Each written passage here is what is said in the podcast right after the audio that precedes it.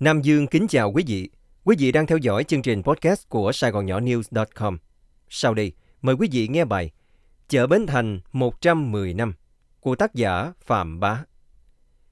Chợ Bến Thành là một di tích văn hóa lâu đời có từ hàng trăm năm trước, gắn liền với đời sống của các thế hệ người dân Sài Gòn và là nét đẹp đặc trưng, biểu tượng của thành phố này.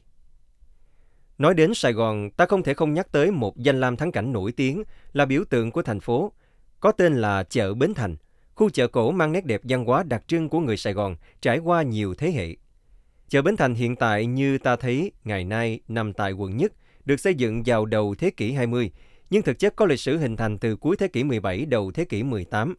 Lúc đó chợ nằm gần sông Sài Gòn và là nơi mua bán của các tiểu thương. Vào thời kỳ thực dân Pháp xâm chiếm Việt Nam, chợ nằm ở khu vực giáp ranh với ngã ba sông Sài Gòn và sông Bến Nghé, cách thành gia định không bao xa. Ở đó có bến nước để cho hành khách giảng lai và quân sĩ vào thành. Vì vậy mới có tên gọi là Bến Thành và khu chợ cũng có tên gọi là chợ Bến Thành. Thời kỳ đầu, chợ Bến Thành được xây bằng gạch, khung sườn gỗ, lợp tranh, được người xưa mô tả như là phố chợ nhà cửa trù mật ở dọc theo bến sông. Ở khu vực gần bến này có lệ đến đầu mùa xuân gặp ngài Tế Mạ, có thao diễn thủy binh, nơi bến có đò ngang đò dọc chở khách buôn từ biển lên – Dọc bến sông, ghe buôn lớn nhỏ đậu san sát.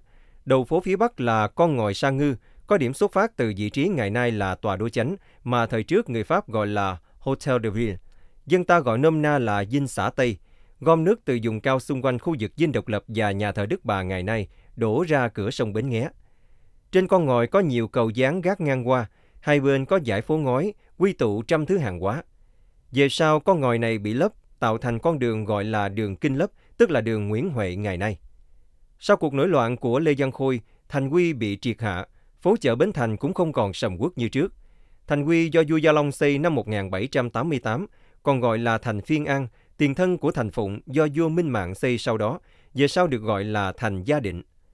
Trước thời điểm Pháp đánh chiếm Gia Định thì khu vực quanh thành có khá ít dân cư, nhưng chợ Bến Thành vẫn đông đúc. Cạnh khu chợ, dọc theo bờ sông Bến Nghé, các ghe thương thuyền thường đậu chen chúc nhau, tạo thành một thành phố nổi trên mặt nước. Năm 1859, khi đánh chiếm thành Gia Định, quân Pháp bắn quả công thiêu rụi cả thành, thiêu hủy cả ngôi chợ ấy. Sau đó chợ có được dựng lại nhưng chỉ bằng các loại vật liệu thô sơ, nên đến đầu thế kỷ 19, ngôi chợ trở nên cũ kỹ và lâm vào tình trạng có thể sụp đổ bất kỳ lúc nào.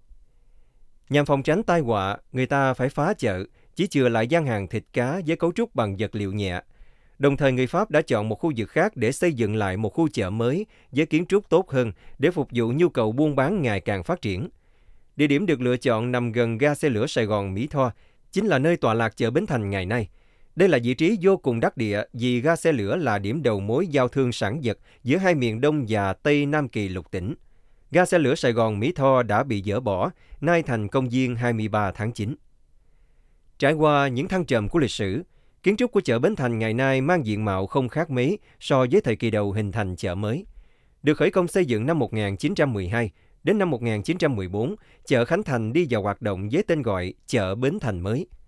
Cũng cần biết thêm, khu chợ tự phát trên đường Tôn Thất Đạm quận Nhất ở góc đầu đường Hàm Nghi được gọi tên chợ cũ vì nó tọa lạc trên nền cũ của một phần chợ Bến Thành quá khứ.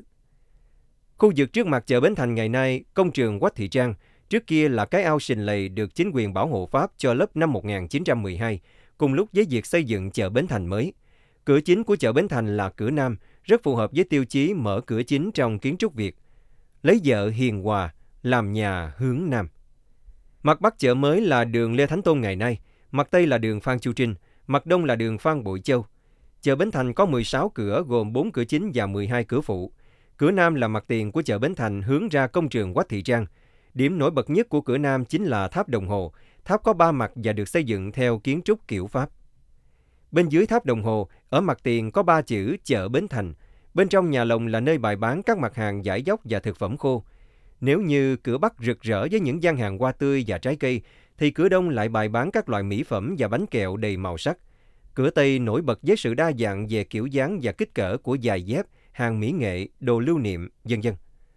Buổi tối, chợ như khoác lên một tấm áo mới với sắc màu rực rỡ, tráng lệ, trong không khí đông đúc, tấp nập, nhộn nhịp người qua lại. Chợ đêm được tổ chức trên hai con đường Phan Bội Châu và Phan Chu Trinh bên hông chợ chính, với nhiều hoạt động giao thương, thưởng thức ẩm thực đa dạng dành cho du khách và người dân bản địa. Có thể nói, chợ Bến Thành chính là chứng nhân của lịch sử, chứng kiến bao thăng trầm của thời cuộc.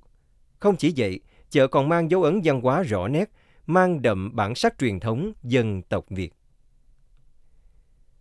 Quý vị vừa theo dõi chương trình podcast của Sài Gòn Nhỏ News.com cùng với Nam Dương.